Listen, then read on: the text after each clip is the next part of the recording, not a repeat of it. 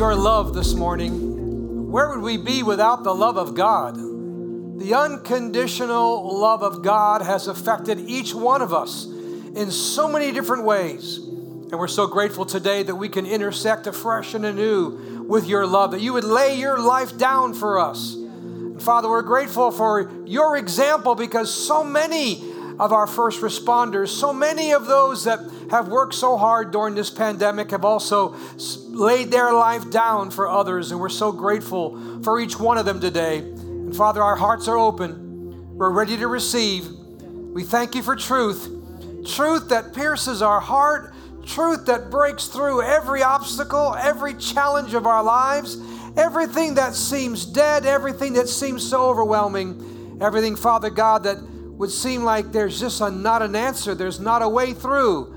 But thank you for resurrection today. Thank you that we are alive because you're alive. And we're grateful that we have a hope, a living hope, a certain hope in you today. We'll give you all the praise. We'll give you all the honor, all the glory. You're the only one that's worthy of it all. All of God's people said a big amen today. God bless you. Happy Resurrection Sunday, everybody. He is risen. Let's try that again. He is risen. He is risen indeed. Amen. We're just so grateful today that you're here in the room, up in the cafe. God bless each one of you that are up in the overflow today, you that are joining us online today at home. Thank you for being a part of us today. I know we sold out so fast, and trust me, we're working hard to add multiple services, and in due time, we're going to do our very best to make sure that we have room for everyone, but we're just so glad. Thank you for each one of you that are with us today, and I want to give a big shout out to my family, my Italian family. I know my aunt and cousins are watching in Toronto, Canada. My aunt is watching in Texas. You know, my mom comes from 11 children, so I have a lot of aunts and uncles and cousins that are watching today, and I say to all of you, Buona Pasqua. Buona Pasqua. Buona Pasqua to all of you. Amen. And we're glad you're with us today. I have the highest of all honors today. I really do. And it's the privilege of sharing the greatest story ever told in human history. It's Christ's story. It's his story of death and resurrection. You know, Christ's story is an epic story. It's an epic story of failure and betrayal, an epic story of love and redemption, an epic story of forgiveness and restoration. You know, I'm so grateful. The story is just, you know, it's way too big to share in one setting, but each detail is so full of life that even the repeated small doses of the story brings wholeness to every part of our human existence. Because this story is so big and so full of life, any one of us that would intersect with his story, we have our own story, don't we? We have a story of redemption, a story of forgiveness, a story of hope, a story of healing and wholeness in our lives. Millions of people have a new story because of his one story. I have a story, and thousands of you have a story today. And if your new story hasn't started yet, guess what? It can start today. Amen. I've entitled today's message, Love Wins. How many know love wins? Love always wins. And I want to talk to you and unpack that today, how love wins. Jesus' crucifixion was the most hideous, grotesque scene, event known in humankind. Hundreds of years in advance, the prophet Isaiah, he saw it this way. In Isaiah chapter 53, verses 2-6, he says, "He was looked down on and passed over, a man who suffered, who knew pain firsthand. One look at him and the people turned away.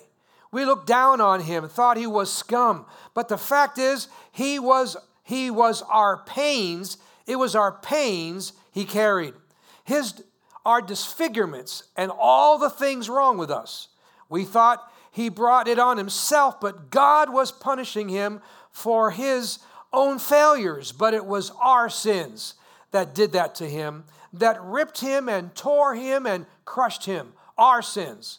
He took the punishment, and that made us whole. Through his bruises, we get healed. That's such great news today. Amen. Throughout history, crucifixion remains the most horrid form of execution. But don't you think for one moment that those 9-inch iron spikes kept him on that cross, for truly it was love that kept him on that cross. It was love that held him on that cross. It was the love of God, his love for mankind, and every one of us that would come after him. They hung him high.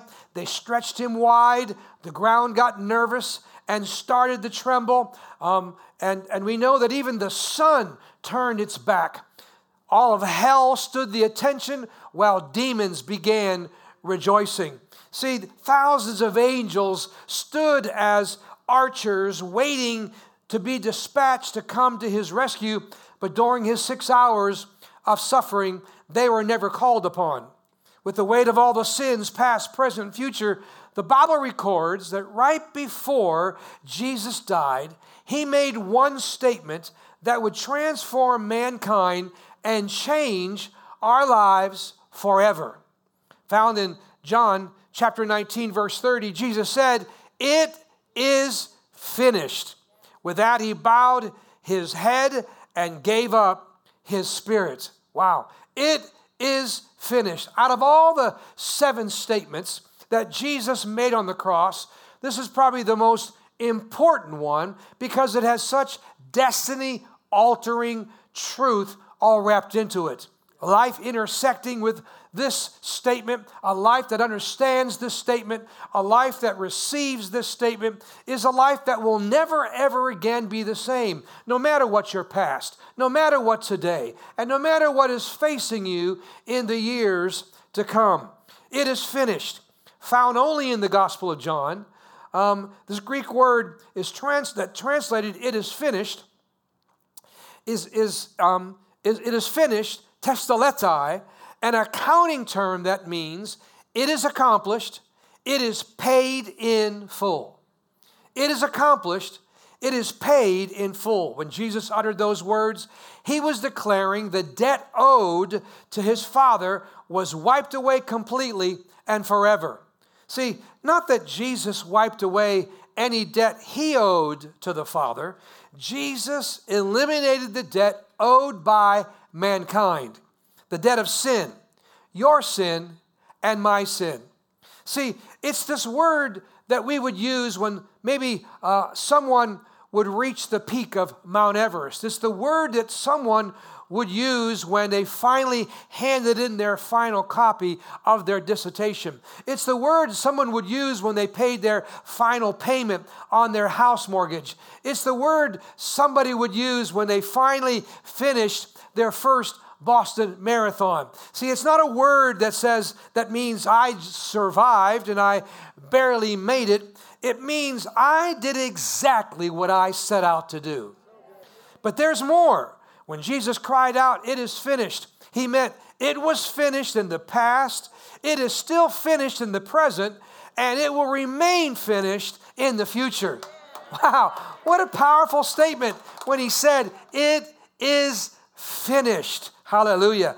I successfully completed the work I came to do. This happened, and it's still in effect today. To the Lestai, then, is the Savior's final cry. Amen. When he died, he left no unfinished business behind. When he said it's finished, he was speaking the truth because he bore our sin, every kind of sickness and disease, all our shame and guilt and the ultimate price for your freedom. In fact, 1 Peter 3:18 says it this way, "For Christ died for sins once and for all." Say that with me. Once and for all. Come on, say it like I mean it. Once and for all, a good man on behalf of sinners in order to lead you to God. That was always God's master love plan. Now you'll notice Jesus never said, "I'm finished." That would imply that he died defeated and helpless. No, there was no quit in Jesus. Jesus never tapped out. But don't you think for a moment that he wasn't tempted to. Was he tempted to quit? You know he was, absolutely. That's why his words are so meaningful when he boldly declares, "It is finished." A cry of defeat? Hardly. And I could imagine that had his hands not been fastened to that cross, I could picture Jesus in my imagination at that moment when he cried, "It is finished," that he would raise a fist towards victory and punch the dark sky when he said, "It is finished." It's a statement of celebration. It's a statement of redemption. It's a statement that you can take to the bank. It's a statement that is emphatic. It's a statement that says there is no doubt. There's no reason to doubt. It is finished. The price has been paid once and for all. Wow. Amen. The reward always goes to the finisher. It never goes to the starter, right? To the one who sticks it out and to the end always gets the reward. But unfortunately, our human tendency is to quit way too soon. And our human tendency is to stop before we cross the finish line. Are you quit to closing? Are you quit and close and quitting? Are you that close that you would say, "You know what, I don't know if I can go on any longer. I don't know if I can stay in this marriage." Are you a discouraged parent? Are you weary in doing good? Is there more negative than positive in your life? Are you overwhelmed by the conditions of your relationship? Are you struggling with forgiving others and especially yourself? Is your day framed with dark thoughts and constant sorrow? Is hope a forgotten word? See, remember something. A finisher is not the one with no wounds or weariness. Quite the contrary. He, like the warrior, is scarred and bloodied. The fighter, like our master, is pierced and full of pain, but he remains. He remains. I believe because of his example. I believe because of that same spirit that raised Christ from the dead. Those of us who are scarred and bloodied, those of us that are in the place where our storm has lasted way longer than we ever thought. The battle, the challenge, the physical challenge, the constant financial challenge, the constant battle in my mind to stay healthy. Every one of us have the opportunity to quit, and so many do. But thank God for Jesus and his example, because no matter how long, no matter how hard, no matter how painful, no matter how challenging, aren't you glad that Jesus remained? He didn't quit. He stood his ground, enabling every one of us warriors today to stand our ground and to stand our ground indeed in Jesus' name. Amen. On the third day, he came out of that grave and said what? "I was dead, but now I'm alive forevermore." Amen. Resurrection teaches us that God will always finish what he started. No matter how dark it looks, no matter how long it's been, no matter how many people are trying to push you down, if you'll just but believe, God will always take you from Friday to Saturday. He will always complete what he started in you. In fact, Resurrection Sunday is the perfect day for one dead season to end and another new season to finally begin. Amen. That's the story of the resurrection. Now think about this for a moment. Think about the three crosses on Calvary's Hill. Think about those three crosses, that familiar sight that we have seen over and over and over in our lives. Ever wonder why there's two crosses next to Christ? Why aren't there four? Why aren't there five or six? And why is Jesus in the middle and not on the left or the right? Could it be that the two crosses on the hill symbolizes one of God's greatest gifts, the gift of choice? Let's think about this morning. Let me provoke your thoughts here on Easter Sunday. In every age of history, in every page of Scripture, the truth is revealed. God always is there to encourage us to make our own choices. God always allows us to make our own choices.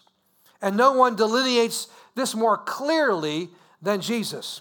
According to him, we can choose life or death, a narrow road or the wide road, right? A positive attitude or a negative one, God's truth or man's opinion, build on a rock or you can build on the sand.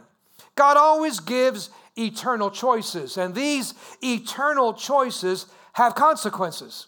Two criminals who have so much in common, one who was on his left and one who was on his right, convicted by the same system, condemned to the same death, surrounded by the same crowd, equally close to Jesus.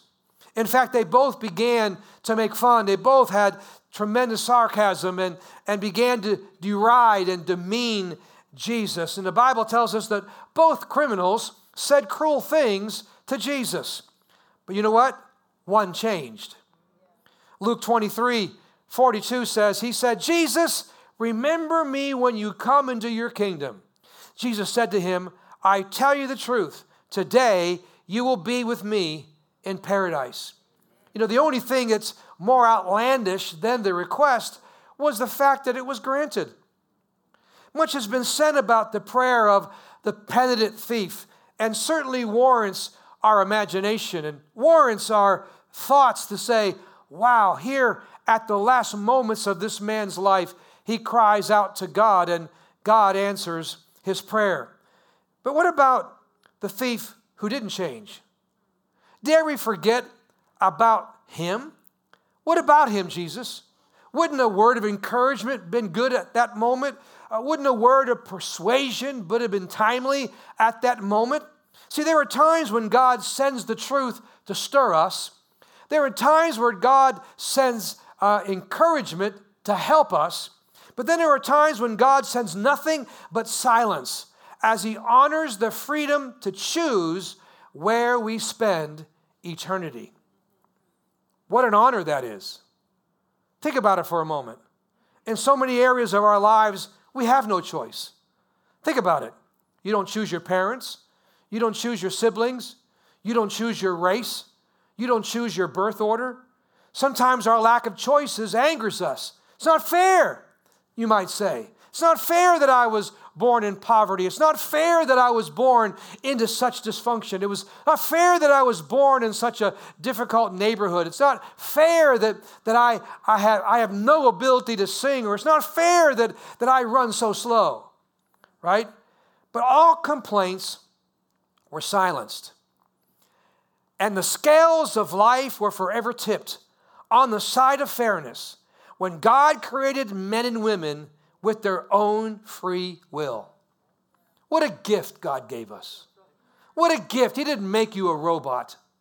He didn't make you someone who had no choice.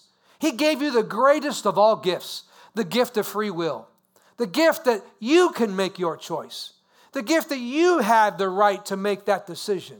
God doesn't twist our arm. God doesn't make life so bad and that we have to cry uncle at some point and say, you know, finally you're going to give in. God doesn't do that. He's a gentleman. God doesn't knock down the door of our hearts. The Holy Spirit doesn't rush in and ram through and make you do certain things that you don't ever want to do. As much as we don't want to make the poor choices that oftentimes we have in our lives, it is one of the greatest gifts that God has given mankind, the gift of choice, the free will. Thank God every one of us have the gift of free will, the freedom to make whatever eternal choices we desire. Listen very carefully. Here's why this is important. Any injustice in this life offsets by the honor of choosing forgiveness and restoration in this life and our destiny in the next. Would you have wanted it the other way around? Would you choose everything in this life, and he chooses where you spend the next? You choose the size of your nose. You choose the color of your hair. You choose the DNA structure, and he chooses where you'd spend eternity. Is that what you would prefer? See, when it came to your life on earth, there were certainly things you weren't given a voice or a vote. But when it comes to your quality of life on earth and life after death, you were. You were. That's the privilege of this gift of choice. You choose. You can choose only to live for this life. You can choose only to live for the day. You can choose only to live for that promotion. You can choose only to live for that relationship at that moment. You can choose to live for those one-night stands. You can choose for the parties on the weekends. You can choose for all those things that are just for the moment. You can choose all those things that would stimulate your intellect and that would cause your body to become strong and healthy. You can choose all those things if you so desire. That's your choice. You have the freedom to make that choice, but once you make your choice will always control you. You can't complain about the choice you made. You made that choice. You made that choice. You did it yourself. And while it is our choice, aren't you glad that that's not the only choice we have? Amen. See, Deuteronomy 30:19 says this, "Today I have given you the choice between life and death, between blessings and curses.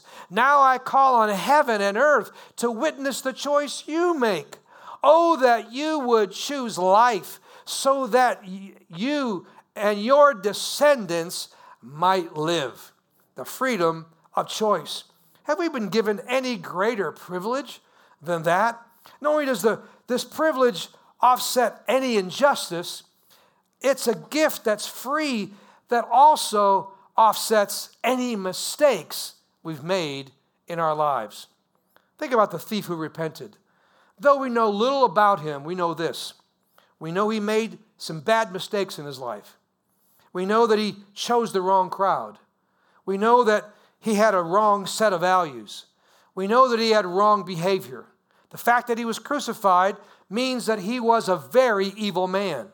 You don't get crucified unless you were labeled an evil man, unless you were labeled someone who was against the government and you were wanting to circumvent the government's way, or you committed such evil against people or even your own people. That's why crucifixion happened. So the fact that these men were being crucified means they earned this crucifixion. But would you consider the penitent thief's life a waste? Is he spending eternity reaping the fruit of all the bad choices he made? No, just the opposite. He is enjoying the fruit of the one good choice he made. In the end of all his bad choices, they were redeemed by one solitary good choice. Ha, wow. Think about this. The next person that entered into heaven after Jesus was an ex-con.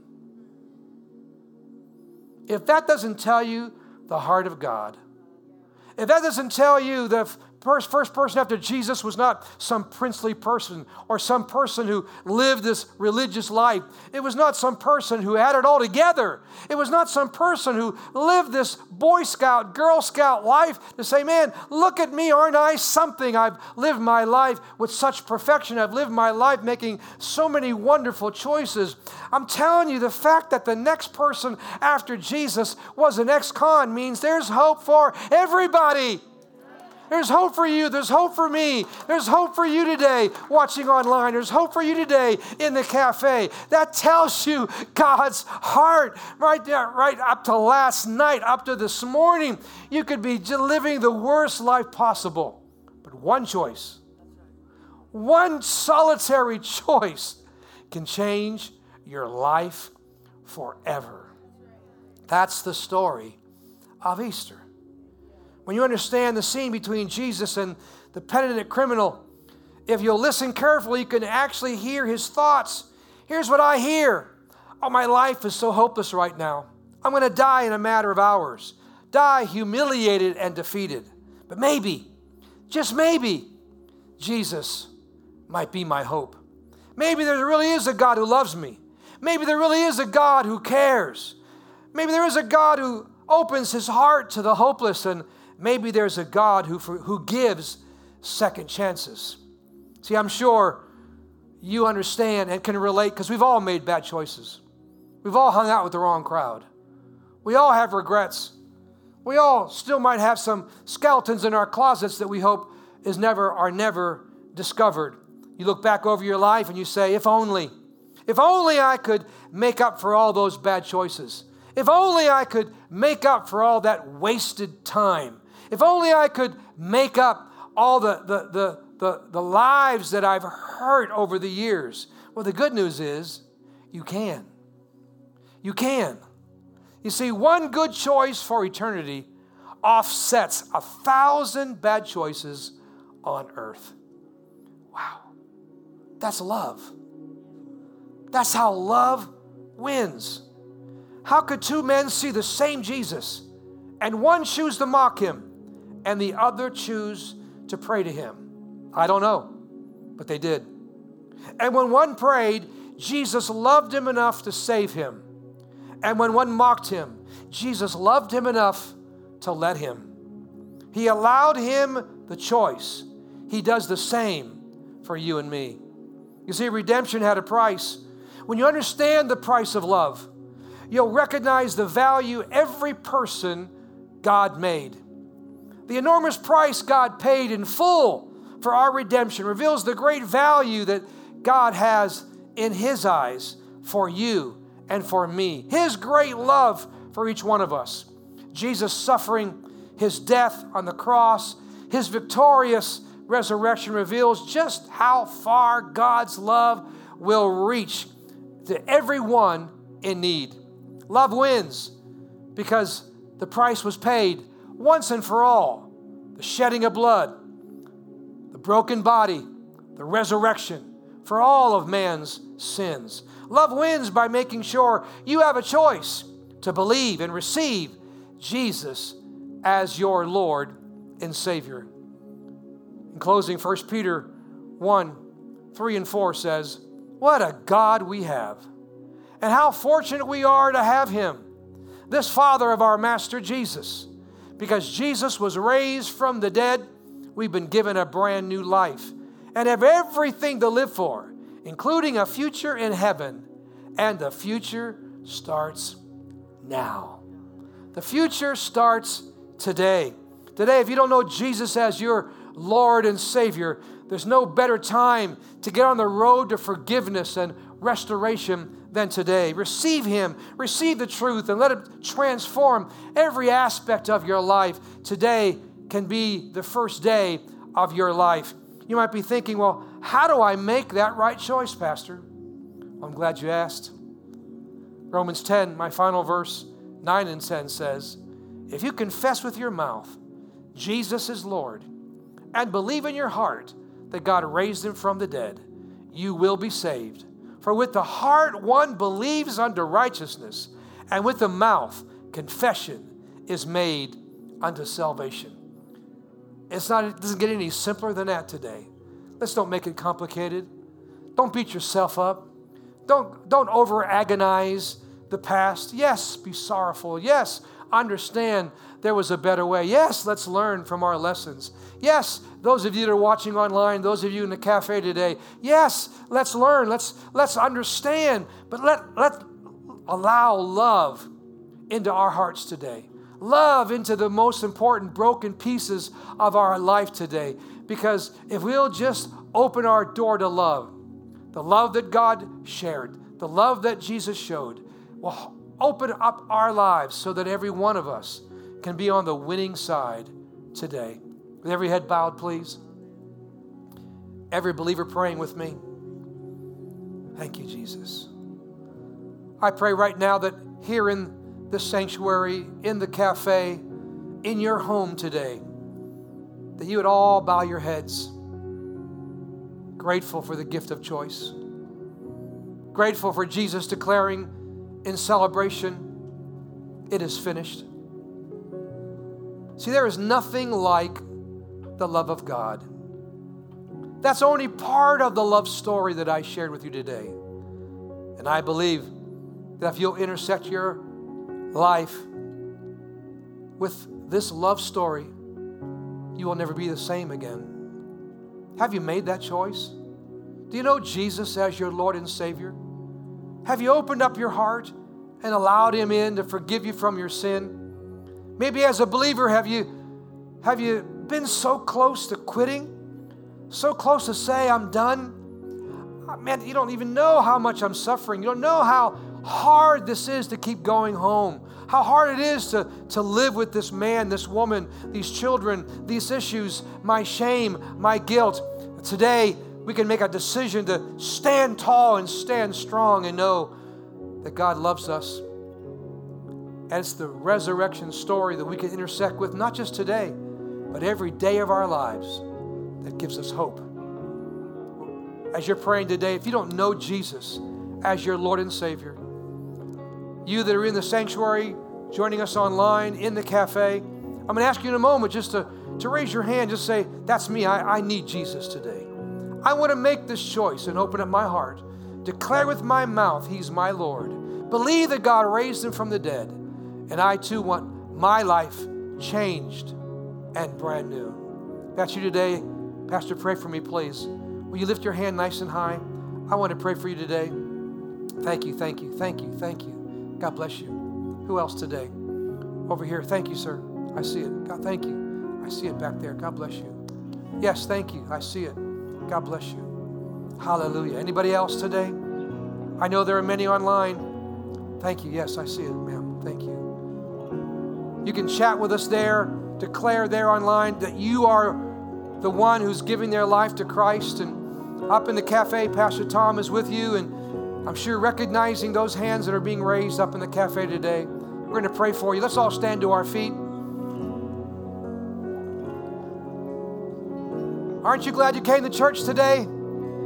Amen. So glad you watched today. So glad you're with us today. Let's pray this prayer together, all of us together. Online, join us, please. In the cafe, join us, please. Father, in Jesus' name, here's my heart. I want to make the right choice. I choose to declare, Jesus, you are my Lord. Forgive me from my sin. Thank you, Father. Thank you, Jesus, for your shed blood. I declare you as Lord and Savior, and I receive by faith forgiveness, eternal life, salvation. I will never be the same because of my choices. In Jesus' name, amen. Amen. God bless you. Thank you so much for joining us today. Will you give God a round of applause today? Give Him praise. Give Him glory for His goodness today. Come on, give a praise and a shout to Jesus today. You're an awesome good God. Hallelujah. God bless you.